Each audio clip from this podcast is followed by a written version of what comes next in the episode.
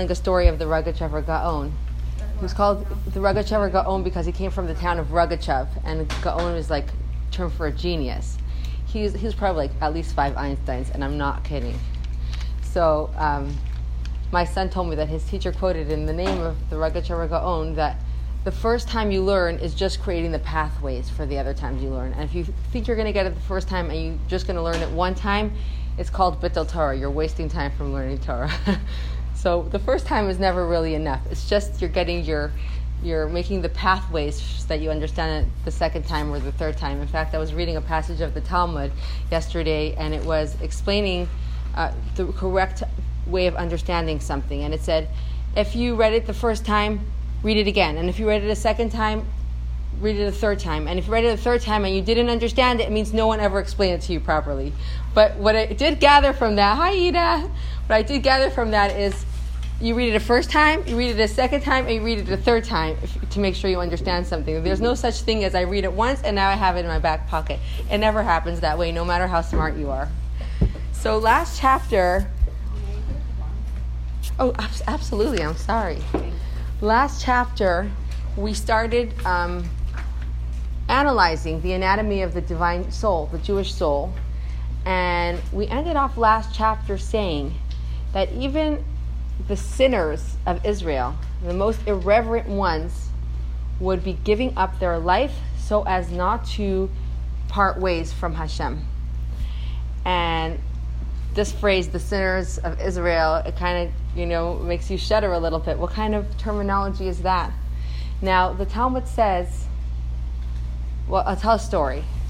There is this uh, student of a neighboring Hasidic community, not Chabad, close to Chabad, and he came to ask the Rebbe advice on personal problems. And after he finished asking his questions, he said, Now I have a question to ask you in my learning. The Talmud says that even the sinners of Israel are full of, of good deeds as a pomegranate is full of seeds. And he asked the Rebbe, he said, I don't understand. How is it that the sinners of Israel are full of good deeds like a pomegranate seed? Like, like a pomegranate is full of seeds. And the Rebbe closed his eyes, and tears started to come from his eyes. And he said, I have a question on that very same passage of Talmud. What my question is, I don't understand. If they are so full of good deeds, like a pomegranate is full of seeds, why are they still called the sinners of Israel? It's the same passage, but it's the way you read it. So here we're saying sinners of Israel, but we're using the sinners of Israel to prove the greatness of the Jewish people. To prove the greatness of the Jewish people from out Moshe or from great leaders throughout the generation. Okay, there's great people, but to say that Jewish people is great based on the sinners, that, that even the sinners of Israel give up their life not to be parted from the one God, and this is without any preparation at all. They, they ha- either they weren't raised Jewish, they even the little that, that they know about Hashem, they never spend time meditating. They spent their whole life sinning, and then it comes to a moment of truth, and without any logical reckoning, they are just giving their life away. And this this thing, like I am a Jew, is so deeply ingrained in every Jewish person, no matter what their upbringing. I have this great book. I have this great book, uh, different. Um, like sketches of interesting Jewish personalities in the last century. And one of the sketches that they do is on Mendel Beilis. I don't know how many people have ever heard of Mendel Beilis. Mendel Beilis in 1913, this was the last his well, th- this was the a blood libel. In 1913, there was a blood libel. They were accusing Mendel Beilis of slaughtering a Christian child in order to make matzah. This was like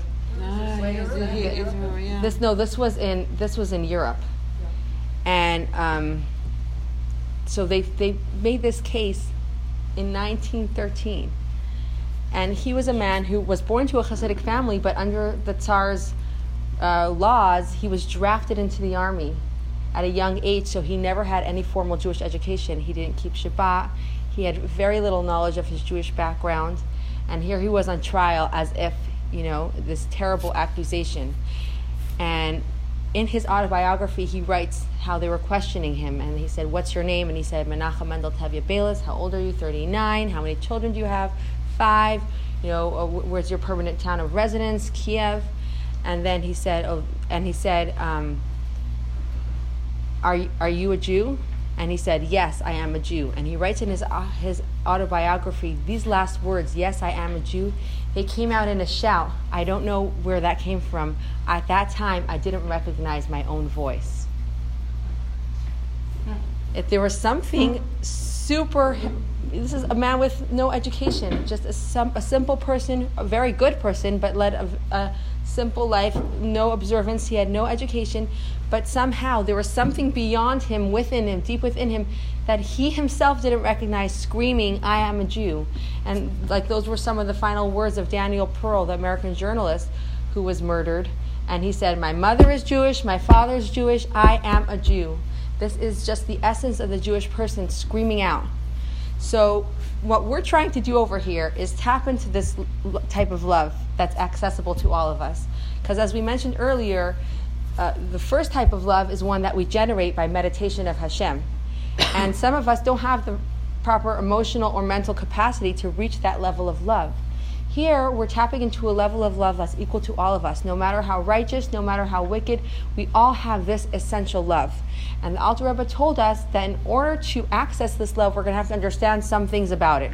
So, there were four things we wanted to understand. Anybody want to volunteer if you remember what those four things were, or one of those four things? Okay, we wanted to know uh, what the source of this love was, which level of the soul it came from.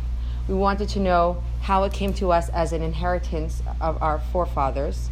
We wanted to know what was the unique character or property of this love, what it was striving to attain, and we wanted to know how is fear also included in it. So last chapter we we touched two of these topics. We visited how it was an inheritance to us from our forefathers, and that was through them becoming a chariot and going through an utter transformation so that then their children after them have this unique divine soul. And um, we also talked about the source of this, the origin of this love. It wasn't from Bina. Bina is the, our power, our soul power of meditation, where we understand something very well and we meditate so that it changes our emotions. That's the other kind of love. But this love is sourced in the power of Chachma. And now we're going to visit what is the unique property of this love? What does this love seek to gain? Because generally, this is like a, a Kabbalistic principle about most loves that all love returns to the lover. Every love is ultimately about you. You love something, you love somebody, there's something about it that gives you pleasure. But this love is unique and totally breaks all laws of anything else, and we're going to talk about that right now. Okay. We're going to start straight from the Hebrew words. Ultesefes bior bara hetev. Oh, I'm sorry. Ultesefes bior tzarech levar hetev masha kasov ner Hashem nishmas adam. To further elucidate the nature of this hidden love, it is necessary to clarify the meaning of the verse. The soul, neshama of man, is a candle of God. This is from Proverbs, from Mishlei. Shlomo HaMelech writes, the, the, the soul of man is a candle of God the commentaries explain that this to mean that just like a candle is used for searching, you can't find something and you look for the light of a candle, so too the soul answers about a person on the day of judgment. It gives clarity to what they did all their life, and it announces to Hashem everything, testifies everything the person did. That's on a simple level. But now we're looking at it at a deeper level, on a Kabbalistic level, and what does it mean? The Alter is going to explain what does it mean that the soul of man is a candle of God. Perush Sheyisrael Hakurim Adam Nishmasam Hi Lemashal Keor Haner. This means that the souls of Jews who are called man, as our sages remark, you, the Jewish people, are called man, are by way of illustration like the flame of a candle. Whenever there's the term Adam, it refers to the Jewish people. The Navi says, Va'atem tzaini tzain marisi Adam atem. And you are my sheep, the sheep of my pasture. You are Adam. You are called man. And our, our sages explain that specifically the term Adam refers to the Jewish people. Actually, this, this uh, saying that you are called man was brought up too in this case, Mendel Bela's case, when they were trying to accuse him. They said, You guys don't consider non Jewish people as being people. you can that's why it says only you are called man. First of all that's not true. When it says ha-adam the man that also includes non-jewish people. It's specifically the term adam that refers only to jewish people. Um, but there was a, a, rabbi who was the lawyer. Hi Zizi, a rabbi who was the lawyer on the case and he he um, came up with something to explain. And he said the term adam is a very unique term because there's no plural in the form, term Adam. The term Adam is only one form, and that is singular. And that's because the Jewish people, he tells a story, hi, quoting from the Tosfos, uh, a story about King Shlomo, that a man came to him requesting a double inheritance from his father's inheritance. Now, why was he requesting a double inheritance? This is kind of uh, creepy, but he had two heads. He was a double headed man somebody in the times of King Solomon. Oh, really? Double headed man, and his father passed away, and he said he gets two. Two portions. He has two heads. Oh. so King Shlomo said, okay, no problem. What we're going to do is we're going to blindfold one head. We're going to pour hot water on the other head. And if both heads scream, you're only one person. And that's what they did, and both heads screamed. He said, Sorry, only one inheritance for you. you both heads are screaming, it means you feel the pain.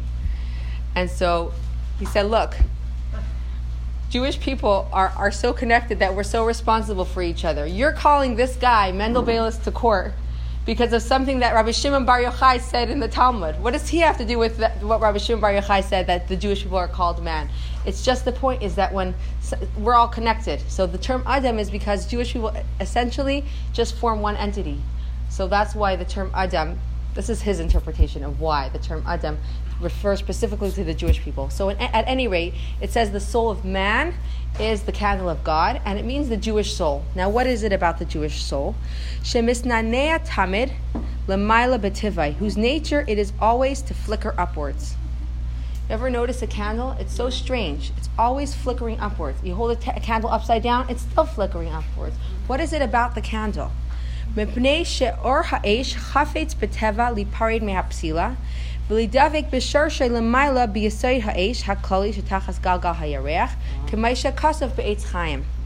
For the flame of the fire intrinsically seeks to part from the wick that holds it, and to unite with its source above in the universal element of fire, which is in the sublunar sphere as explained in Eitz Chaim. So the four elements, earth, water, air, and fire, are so positioned that the higher and more ethereal elements surround and encompass the lower, coarser elements. Earth is the coarsest of the elements. It is therefore physically the lowest. Water, the next highest element, should by right be surrounded and be located above the earth. It's only because of Hashem's kindness that the earth is above the waters. As it is written, He spreads the earth over the waters, for His kindness is everlasting. So really, it should be earth, and then uh, the, the water should be above the earth but because we would not be able to exist that way, Hashem, through His kindness, let the water be below the earth. The element of air is higher than water and therefore surrounds it, and fire, the highest element, surrounds the entire atmosphere and is found in the sublunar sphere. The flame's constant drawing upwards thus represents its desire to unite with its source. So this candle, the flame of the candle, is reaching upwards. Where does it want to go? It wants to go to its source in the universal element of fire. Now, fire as we know it down here does not rep- does not re- resemble at all its universal source. The universal element of fire is actually a, explained in Kabbalah to be a dark element. As fire takes form down here, it takes the shape of a flame. And in this flame, it just tries to escape always from the wick and try to reach upwards. And Rabbi Steinsaltz gives an example that you could see not just, you know, the fire reaching to outer space, as it were, but even if you have a very large, like a bonfire, and you have a small candle next to it, the small fire will lean towards the bonfire. It will try to escape and become part of the larger fire. So the darkness of the universe is fire. No, but the, there's there's many things. All all of these elements, the universal element is all there, uh, like the universal element of fire, the universal element of water, it's all there in that same, you know, one above the other in a sphere. But when you think of fire, you would think the universal element of fire is something that's a very, very bright fire, but it's not it's something that's actually darkness. But this is the source of the fire, and the flame of the fire is trying to escape and become one with its source. Now, this is very strange. Darkness? darkness, The source that of- a negative darkness that we're talking about, or No, we're, we're just the classifying light? it, the lack of light. We're just classifying because if you're going to use your imagination and think the source of fire, maybe it's the sun. No. We're going to say no, it's not something that you can see as like, wow, this is a little fire, and that's a very great fire. Because in fact, even fire down here is not the pure form of fire. Everything in creation is made up of all four elements. So even the fire on, on a flame has some, to some degree, also water, air, and earth in it. It's just that the prominent element in a flame that, as we know it in our world, is fire. And what is it doing? It's constantly flickering upward. It wants to escape. Okay. So the source, I'm sorry, you said the source is darkness? The source. So the source of fire is not darkness, but the source of fire is a dark element. Meaning, darkness is not the source of fire. But if you want to, to somehow imagine the universal element of fire, know that it's not a fire. It's some. It's a dark essence. That's what it is. It's called a dark essence. It doesn't have the. fi- It's, does, it's not the fire that we can see in our eyes. But not that all darkness is the uh, universal element of fire. Like charts? Like, like. Charts? How do you call it? Charcoal? Oh, charcoal. Exactly that. That's two. Also, by the way, the flame when they escape, it just Right. as if heavenwards. Where's it going? It's trying to escape to its source. Now, this is very uh, strange. What's going on over here? But I'll, If you don't mind, I don't mean to interrupt, but Yes. just my, just wanted to dedicate this class as well, just as well as your dear brother Sema Yeshua. I Want to dedicate as well to my grandfather whose yahrzeit is tomorrow night. wow. Tu B'Av. And, Tu B'Av. Mordechai ben Menachem. Mordechai ben Menachem, his neshama should have an aliyah, and Tamach Yeshua ben Baruch Shalom Eliyahu, his neshama should have an aliyah. Amen. And Batya uh, Badvar Darina. She passed away a few hours ago. Basia Basvar 38. Darina, her neshama should have an aliyah. Uh, my husband's assistant, she was Jewish and didn't have didn't have much family. Um, Barbara Nadell. Barbara Nadell. I don't know her full name. Okay, but and her neshama should have an aliyah. Wow, wow. Amen. Special day. For her Yeah, it is a special, a special day. Okay, this is a very strange thing. What's going on?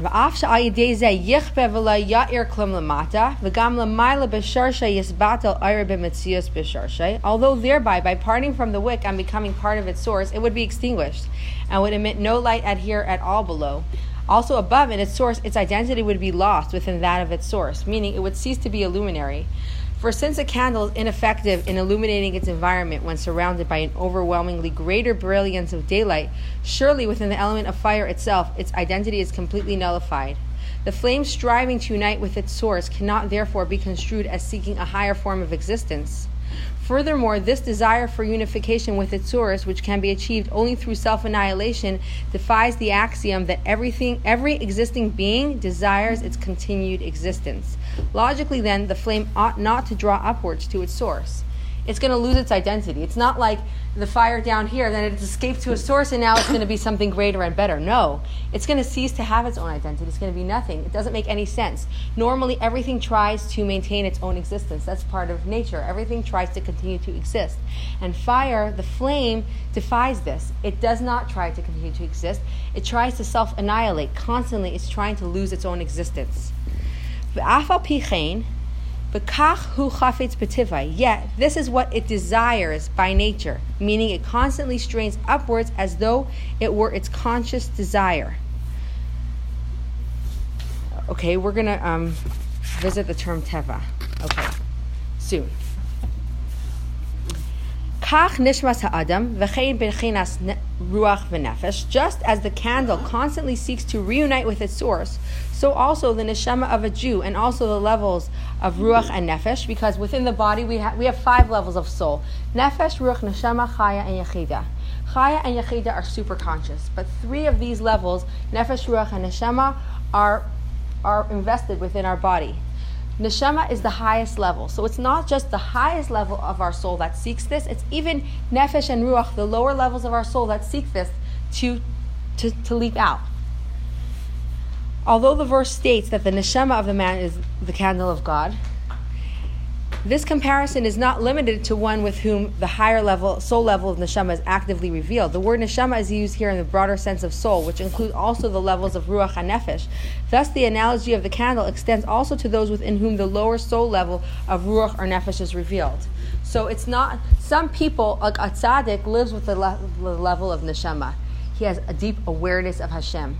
Although we all have the level of neshama within us, most of us are, don't live with that neshama lives with is the higher awareness. Um, uh, ruach is the emotional attachment, and nefesh is physical action. So a person who does not reach the emotional attachment doesn't feel the level of ruach within them. A person who doesn't have this higher realization or awareness doesn't feel the level of neshama within them. And yet, even a person who doesn't live with these higher levels of soul that are within him, even him, his soul has this desire.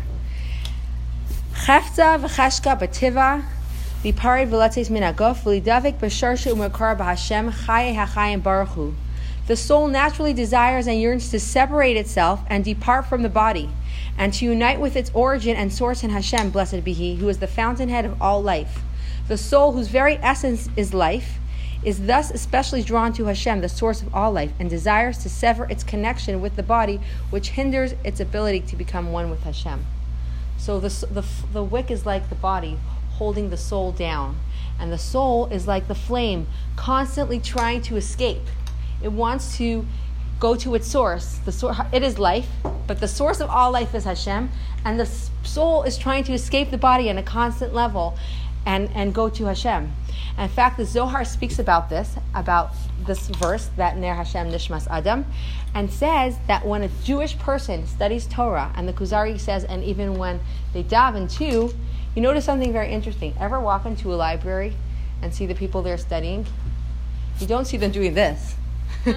Ever walk into a beis medrash or a Jewish study hall? The students are all shuckling. We call it shuckling in Yiddish means shaking. They're going back and forth. The Zohar explains this phenomenon. It says that their their soul has gotten excited and the flame is flickering, and so they're swaying back and forth. This is the nature of the neshama. It's crazy. You see it. You actually see it. You walk into a shul, you walk into a Jewish study hall, and you see people doing that. I don't think I ever saw somebody do that in the library. They don't do that. Who does that? Who does that? It's not. It's the nature of the soul to go like this. No, it's it's like it's a reflex. It's the soul doing that. The soul is getting excited and they're going like this. You see little. It's crazy. You see crazy. You walk into a Jewish school, into like a six-year-old classroom. The kids are praying and they're going like this. It's just a natural thing. Nobody taught them do this. They might have seen somebody do it. They're just doing it though. They're just doing. Just think of yourself when you go like this sometimes. Sometimes you do like this. Yeah, you just naturally start going like this. Like, you know, like my little baby when she's copying us praying. She's walking around with Siddur and she's going like this. You know? it's the cutest thing. She gets it. That praying is like there's something swaying going on. The Zohar speaks about this as the soul getting excited and flickering. Now this this desire of the soul is very strange. Hagam shetihi ayin ve'efes v'tispat el shem b'metzios legamre v'la yisha'er mimena mu'uma mimahusa v'atzmusa harishain. Though thereby it would become null and not, and its identity would be there in its source, completely nullified, with nothing at all remaining of its original essence and self. It wants to like self annihilate, and nothing is going to remain of it. Now, there's if you look carefully at the words of how the Alter Rebbe describes the nature of this flame and how he describes the nature of the soul, there's difference. Because when he says the, the flame wants to escape, it says, he says that nothing, it will be completely lost. Uh, in its source, its identity would be lost within that of its source. When it speaks about the soul, it doesn't say like that. It says it will be completely nullified with nothing at all remaining of its original essence and self. It's not going to totally lose. It's going to be losing its identity, but its identity is going to re- remain. It's just that its unique identity as it is now is not going to remain. The soul will never be completely lost, but the identity as we know, as it knows its own self, its unique essence, how it feels itself, that will be utterly lost, and that's very strange. Nobody wants to just self annihilate. Afal Pikain, Yet, this is its will and desire by its nature. Oh, here it speaks about it. Note the expression when with nothing at all remaining of its original self, unity with its source would not cause the soul to cease to exist. On the contrary, this is the soul's true quintessence. However, in this state, the soul ceases to exist as it exists while clothed in the body, a distinct entity with its own intellectual and emotional powers, and so on. Therefore, it cannot be postulated that the soul's yearning to unite with its essence merely represents a desire for self elevation. For self elevation is possible only when the original self remains. For example, a person may well strive to better himself. Hi, welcome. To become wiser, to become stronger, etc. But he cannot strive to become something which is not himself, meaning an angel. If you're a little bit smart, you might want to be a genius. If you're uh, a, a, somewhat of a good cook, you might want to become amazing chef. But you don't want to switch forms of existence. Even though an angel is, I'm not going to say better, but is more, has a more spiritual existence than a human being, people don't desire to be an angel. It's, it's meaning to switch our existence into something else. Nobody wants to switch existences. You want to become a much better form of what you are now. You don't want to completely switch existences. And this is what would happen to the soul if it would self annihilate. Yes, essentially it would still remain, but it's not going to have its safe intellect and its emotions. It's going to switch forms of existence. And this is something very strange. The term nature is usually, is usually used derogatorily in the sense that it denotes irrationality. Phenomena lacking, lacking any ra- rational basis are usually described as nature. In our case, however, the term is used complement, complementarily, as it ex- describes the soul's supra-rational desire. This is now what the Alter Rebbe goes on to say. So the Alter Rebbe is now going to define the term nature. We use the na- word nature all the time. What does nature mean?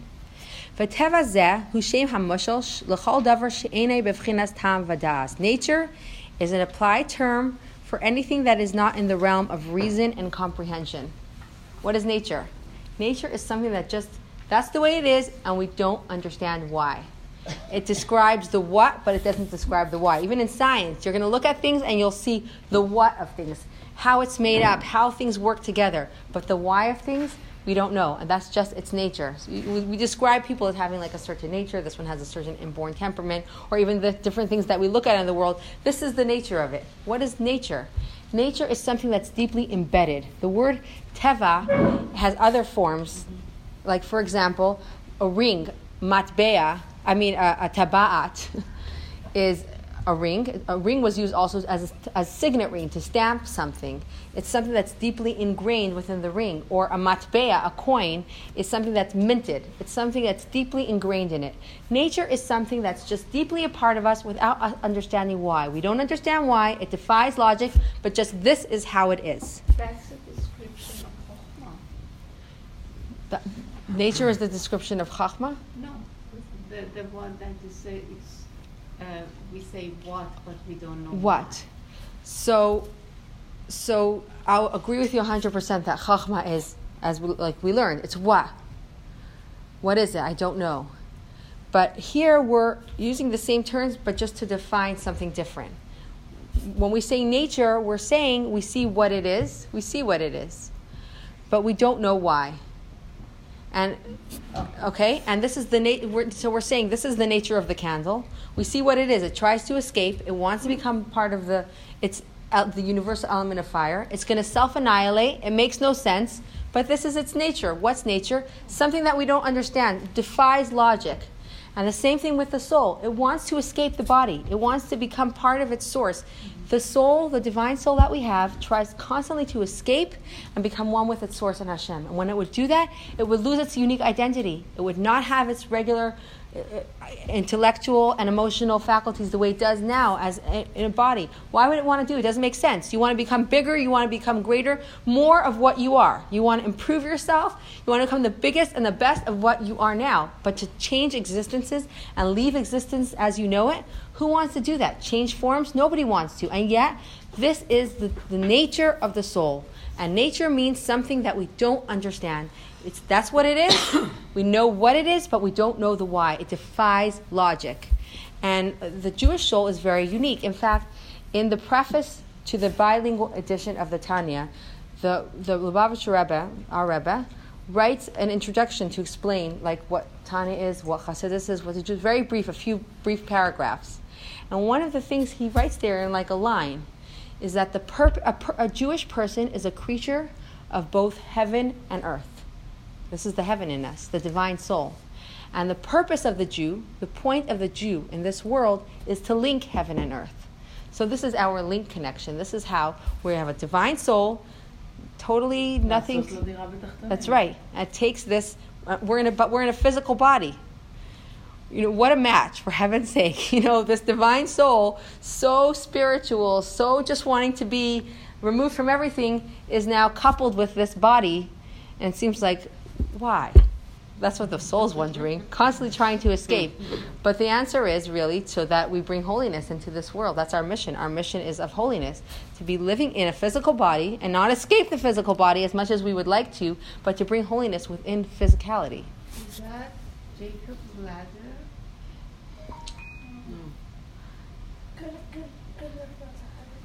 Is that Jacob's? Because you're saying he saw the, the angels going up and down. He is the link between heaven and earth. And that he became Israel. And he that became- We need to bring that link. I mean, connect heaven and earth. That's our job is to connect heaven and earth, and we're we're given a part of heaven, the and we're getting of heaven to earth. Could be, could be.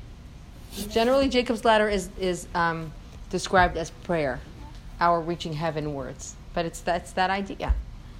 It's that idea Okay, v'gam ש- וגם כאן הכוונה שרצון וחפץ זה בנפש אינה בבחינת טעם ודס ושכל מושג ומובן, אלא מ- למעלה מהדס ושכל המושג והמובן. Here too, with regard to the soul's desire to unite with its source, the inference of the word nature is that the soul's will and desire is not based on reason, knowledge, and intelligence that can be understood, but rather it is beyond the grasp and comprehension of rational intelligence. For this nature is the soul's faculty of chachma, and as discussed in the previous chapter, chachma is a faculty that transcends comprehension, like you said, Roya. A faculty wherein the light of the blessed Ein Sof abides, and as a result, the soul is drawn to its source, the Ein Sof, with a longing beyond comprehension. Thus, we see that the nature of the hidden love, its quest, the long, is the longing of the soul to be united with its source. The Alter Rebbe now goes on to explain the designation of hidden love, because we were saying, what's the unique property of this love? This love is unlike any other. This love wants to self annihilate, it wants to escape, it wants to just leave existence as it is. And even though it makes no sense at all, this is due to the unique nature of the soul. And that is because the soul has within it Chachma Avatzilus, where the light of the Ein Sof shines. So now we see that the divine light shines in Chachma Avatzilus. That's the first point. But then it shines within the divine soul. Every single Jewish person's divine soul, no matter how great and how lo- or how lowly. But it's not just within the divine soul that Chachma Avatzilus shines. The Alter Rebbe is now going to, on to explain what is the term holiness. We use the term holiness a lot, and it's become part of jargon. People like to say, you know, the sanctity of law, the sanctity of labor. All that stuff is meaningless. Sanctity has one definition. It's not up to our um, poetic license to define holiness to different things. Holiness has to meet certain criteria, and the Alter Rebbe is going to lay out for us the principles. What is holiness? So, even if you we like to think we can create a holiness, let's find out what holiness really is. Uh, Kedusha. Oh, this, is exactly it. We're going to define what is holiness, and, ho- the, and we're going to define also the term holy, kedusha. What does kedusha mean? V'zehu klal b'chol sitra de kedusha, she'enei elama shenimchashach mechachma shenikres kaidesh ha'elyain. Now, this is a general principle in the whole realm of holiness. Holiness, kedusha, is only that which derives from chachma, called kodesh ha'elyon supernal holiness.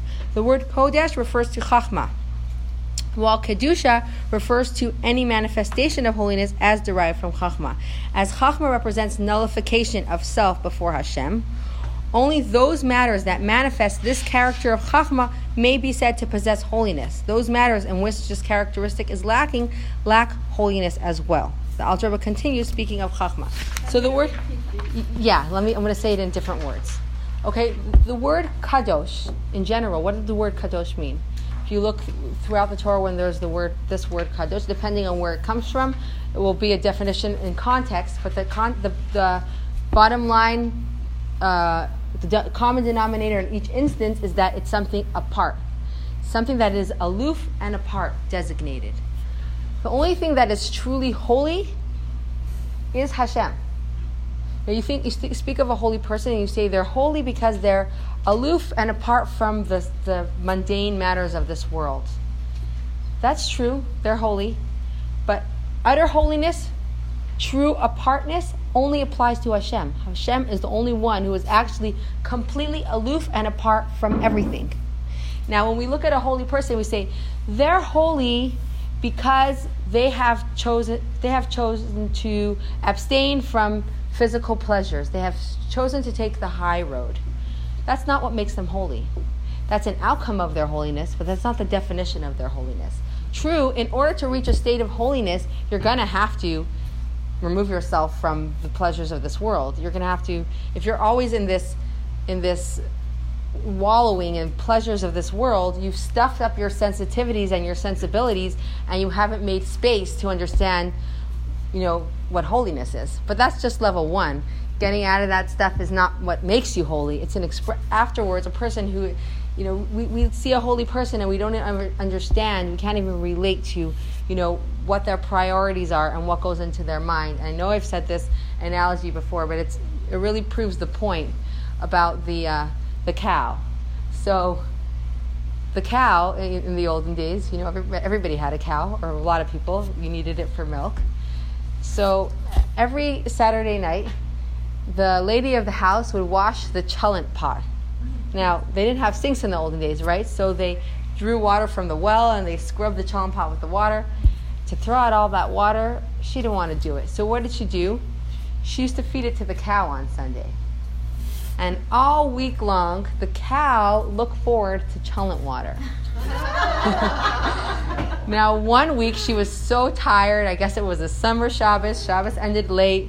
She finished washing the pot and she just dumped the water out. Sunday comes and cow is waiting for cholent water, but cholent water doesn't come. Okay, maybe tomorrow, Monday, Tuesday. By the time it's Wednesday, the cow has given up on cholent water. It's like, what happened to my cholent water? I know. This week, the lady couldn't resist, and she drank the cholent water. Is cholent water delicious to the lady of the house? Absolutely not. It's disgusting. So the same thing, you know, we look at like holy people who, who are not interested in the pleasures of the world, and we think that they, for, all, for the most part, all they're doing is resisting. They see the sushi and they're saying, want to have it, but it's not on my diet. I'll just give it to the cow. Not it. They don't, they don't even care for it. But the reason why they don't care for it, that's not what makes, what makes them holy is not that they don't care for sushi. Because they're holy, they don't care for the sushi. They're on a whole different plane. So yes, seeing somebody who's divorced from the pleasures of the world may be a good indication that they are holy, but that's not what makes them holy. What makes somebody holy is that they're connected to Hashem, who is holiness, who is utter holiness. Now, when we talk about Chachma as of the Chachma of being called Kodesh Ha'elyon, supernal, holiness, we're not using we're not saying supernal holy as in the adjective. You know, we say this is a holy item. We are describing the item. When it comes to Chachma Vatzilas, we're not describing it. We are saying it is holiness. It itself is the state of being holy. And anything that is holy draws from Chachma Avatzilas. Why is it that anything that is holy draws from Chachma Avatzilas? Because, like we defined Chachma as having absolutely no sense of self. What characterizes Chachma that is utterly in tune with the truth that all existence really is Hashem. There is nothing else besides Hashem. And we, we talked about Chachma being Koachma, the power of what? The potentially, potentiality of what? Like, for example, when the Jewish people were complaining against Moshe Rabbeinu and Aaron, and he said, he, expl- he, he, expressed himself to the Jewish people and he said, V'nachnu ma kisalinu aleinu. And we, we are ma. What are we? That you should complain of us. And Rashi explained what does he mean when he says ma? V'nachnu ma, what are we? He says, of what significance are we? We are of no significance. So chachma is the power of absolutely no self-significance. It doesn't hold anything of itself to be holy. It, I, I mean, to be special. It doesn't have an identity for itself. It doesn't. Ha- it's not self-absorbed or self-centered in any way. Has no sense of self. It is utterly in tune with the truth of Hashem. That's chachma, and because it's totally in, because of that, because of that's chachma of atzilut, Chach, exactly chachma of atzilut, and that's where all holiness generates from. Thank you for the clarification. Is completely empty of its own self feeling, and therefore it's the perfect vessel for Ein Sof, and therefore it itself is utter holiness.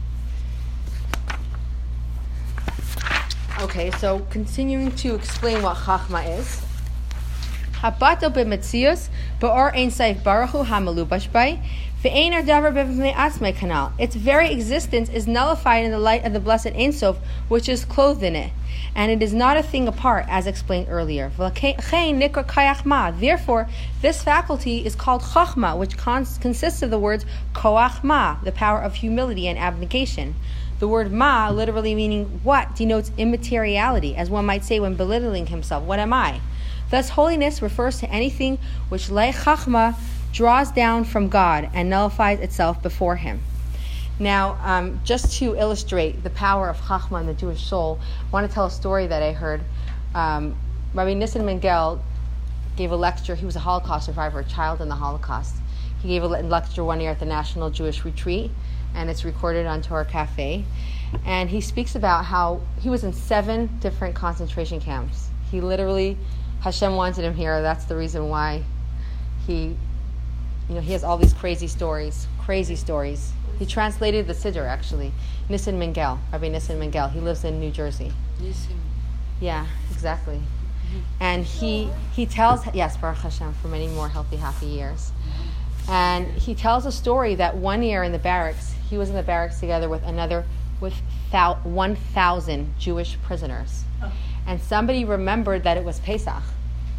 So they said tonight's Pesach, and mm-hmm. let, what are they going to do to celebrate Pesach? Remember, these people were woken up at five o'clock in the morning, an entire day of back-breaking, grueling, demeaning, death-invoking labor. Terrible, terrible, the craziest atrocities, com- atrocities committed. Whatever, we don't have to describe. And they decided whoever knows something of the Haggadah they will say it out loud, and everybody else will repeat after them. He was only 10, but he did the Ma Nishtana, and everybody repeated after him. He also did the Hallel, and everybody repeated after him. And the, everybody was sitting up in their beds, citing the Haggadah, and all of a sudden an SS guard walks in. Now, they didn't have any mercy at all. They, it was nothing to them to just go. He said it was it's, it's harder for him to kill a mosquito than it was for these SS guards to shoot. And he said, You guys lie back down. I hear you again. I'm coming back in here. I'm shooting. So they all lie back down. The second the guy walked out of the room, everybody sat up in their beds again. And they continued. And the guy walked in again. And he started screaming, Did you hear what I said? I said, Next time I'm going to shoot. And they all lay back down. He walks out. Every single guy is back up again doing the Haggadah. He walked in a third time, he looked around, and he walked right out. It was literally a miracle. But he said, looking back at that story, in the barracks with him were many Jewish people who were never observant at all. They, before the war, they considered themselves to be completely secular. And besides the fact that they were all participating in the recitation of the Haggadah, one of the greatest phenomenons was that nobody complained and said, Hey, we're not interested in Haggadah. You're putting us all in danger. Stop it. Nobody protested. To them, it was like a given. We're all doing Haggadah together. No matter what their previous affiliation is, no matter how strongly before they identified with Judaism, at these moments where they were just down to really bare bones and the sense of soul, where they were living with soul, they were all the same in their quest to become close to Hashem. Just absolutely incredible. It gave them life. It gave, it gave them life, connecting with Hashem. Okay, um, um I'll start the next subject, and I want to tell you the next subject is it's going to be we're going to discuss it. So any question, we're, the only way out is through. Our policy at class over here is we never brush over the subject. We always give it a full treatment. If we have questions about it, we're going to discuss. We're going to analyze. We're not going to shove issues to the side or or try to be uh, politically correct. We're going to um, analyze it as it is, and seek to get to the truth as much as we can. Just discussed the first question, what's the source? So w- we just discussed the question about uh, no, not the source, because the source is chachma. We discussed what does this love seek to attain? What's the unique defining property of this love? And th- thank you, because I s- should summarize right now. We discussed one of the things we were trying to figure out about this love is what does this love seek to gain? It's nothing for itself. What this love seeks is actually to self annihilate, to escape the body and totally become one with its source, the source of all life, that is Hashem. So, this is the unique property of this love. It's an inheritance to us from our forefathers. The source is in the soul power of Chachma, which is the power for total humility and self abnegation. And what this love seeks is in line with its soul source, and that is self abnegation. It seeks to be not, it seeks to just lose its identity. Okay, so now we, we were discussing holiness as it pertains to the Jewish soul, and then we described holiness in general. It's not just holiness in the Jewish soul. Holiness is anything that derives from Chachma. Chachma being Kodesh Ha'elyon, supernal holiness, which is nothing of itself. It totally just makes space in order to let the divine light in. And anything that is holy derives from Chachma. And that is in contrast to the other side, which we're going to see. And uh, there's a story of the Chidushei Harim. Rabbi Yitzchak Meir of Ger, the Hasidic master, and he once said to his Hasidim, Tell me, where is Hashem? Where is God? And they're thinking, What a question. Hashem is everywhere. And he said, No, Hashem is, of course, Hashem is everywhere, but Hashem is wherever you let him in. So true Hashem is everywhere, but where is Hashem sensed? Hashem is sensed wherever you make space for him, where you get your own self out of the picture, you make space, that's where Hashem is. Yeah, Ida. The, the two sons of Aaron, hmm didn't they attempt to rise to that Yes. level? And they were not, they put in what they call an, un, an illegal fire. Right. And thus it, um, Hashem came down and, uh, killed them. So in a sense, we're always in this, this push and pull, this dichotomy. Exactly. We wanna go up, and yet we can't. I mean, we're just material human bodies.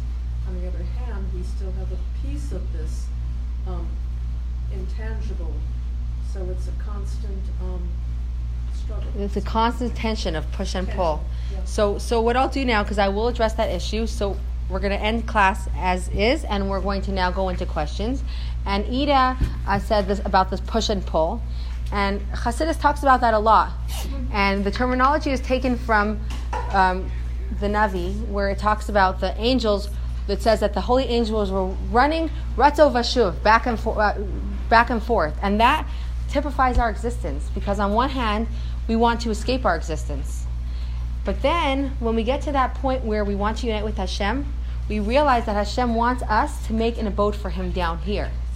And because he- we want Him to be happy, that's why we come back down. So it's constantly the tension of I want to escape, I want to be close to Hashem. But then we say, well, what does Hashem want from me? Hashem wants me to be down here. So it's that constant push and pull of wanting to escape, but because we love Hashem so much, we don't escape. We stay here. We, our soul would like to escape, and then we say, one second, but Hashem wants me to create a material world where He is felt here, and so we, we to serve Hashem, we stay down here.